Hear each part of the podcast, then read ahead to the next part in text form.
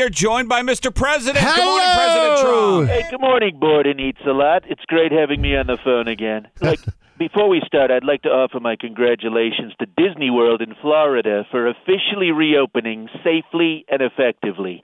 And they're doing a tremendous job practicing the social distancing down there, too, especially from uh, Sneezy of the Seven Dwarfs. Yeah, that guy is like a bigly super spreader, believe me.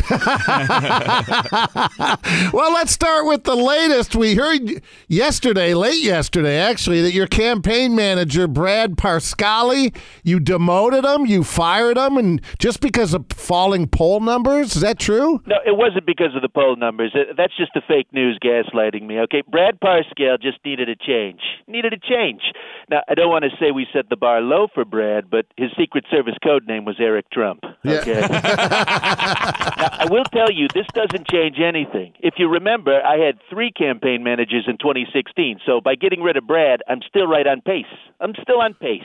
in all fairness, my campaign manager job has the life expectancy of a carnival goldfish. That's what I'm telling you. Hey, we saw your press conference the other day, and you spent a pretty good portion of it talking about Joe Biden. You know, he says he can't wait to debate you, right? You know, it makes sense that Biden can't wait to debate me because if we wait too long, he'll fall asleep. He'll fall asleep. You sleepy Joe for crying out loud. But I have to admit, that's really tough talk from a guy sitting in his basement wearing an adult diaper trying to send out tweets using a homing pigeon. So, so we saw you wear a mask for the first time in public. Walter Reed, uh, is that changing your mind about wearing it? Did you like wearing it? Okay, and we excuse saw. me, Oh, okay. excuse me, guys. The fake news is making way too big a deal over this. I've always been very smart and very careful when it comes to taking precautions and using protection. You do what you can do. You put it on, and just when you think you're 100% protected, nothing can go wrong. Boom, you've got a little Barron running around the penthouse in a wet diaper. Can you speak to the reports that your White House is trying to discredit Dr. Fauci over concerns about reopening? Is that true? And are you going to fire him? Excuse me. Yeah, uh, I'm uh, talking. I have absolutely no intention of getting rid of Dr. Fauci. Basically, because I really can't. I take him off of press conferences. He shows up on CNN and every other fake news network. He just won't go away, guys. Fauci is the genital herpes of medical experts.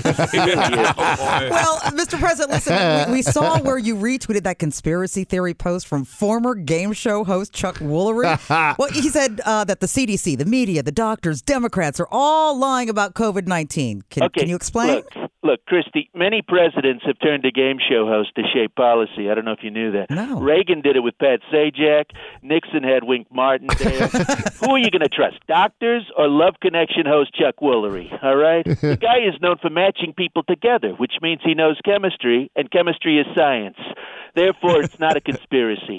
I think we should listen to Chuck. And if you're too young to remember, Chuck Woolery kind of looks like CNN's Jim Acosta if his head was on a full-sized man's body.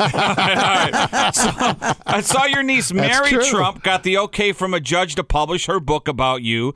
She told ABC's George Snepolophagus on Good Morning America that you should resign. and she should get plastic surgery, but I think we know neither of those things is going to happen. Mm-hmm. She's just like Crooked Hillary. She's a bitter woman. She wrote a fake book for the money. Why would people pay for a book filled with crazy Trump nonsense when I can give it to you for free every day on Twitter? That's like paying for naked photos of Kim Kardashian. No thanks. I have Google. I'm good. Yeah, yeah, yeah. Well, let's talk about this uh, big backlash against Goya Foods because the CEO supported you. What do you say to the Hispanics listening this morning who want to boycott Goya Foods? Okay, Hispanics, hola. I will tell you, I love Mexican food, okay? Which is why Melania makes me sleep in a separate bed from time to time. Look, I love Goya. I love the Goya beans. The frajolies, as they say in Mexico. I, could, I could be saying that wrong. Probably not, but I could. And that, that's okay.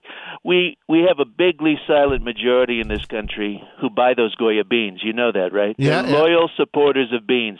I like to call them the silent but deadly majority. well, that makes sense. All right, so finally, sir, uh, any comment on the Washington Redskins officially deciding to lose the Redskins name? Well, you know, at first I thought they should call them the Washington, at least we're not the Lions, right, Jerry? Yes, yes. That's too long of a name to fit on the jerseys. So, my recommendation to the Redskins owners and Roger Goodell was that they should call them the Washington No Kneels. You know, no kneels, like just to irritate the Colin Kaepernicks of the world. Yeah. Yeah, I don't yeah, think that that would work, Yeah. Mr. President. Well, it's way less controversial than the other act, And, and that would be what? the Washington hooker banger. All right, goodbye, President Bye-bye, Trump. gotta what go. A dorking idiot.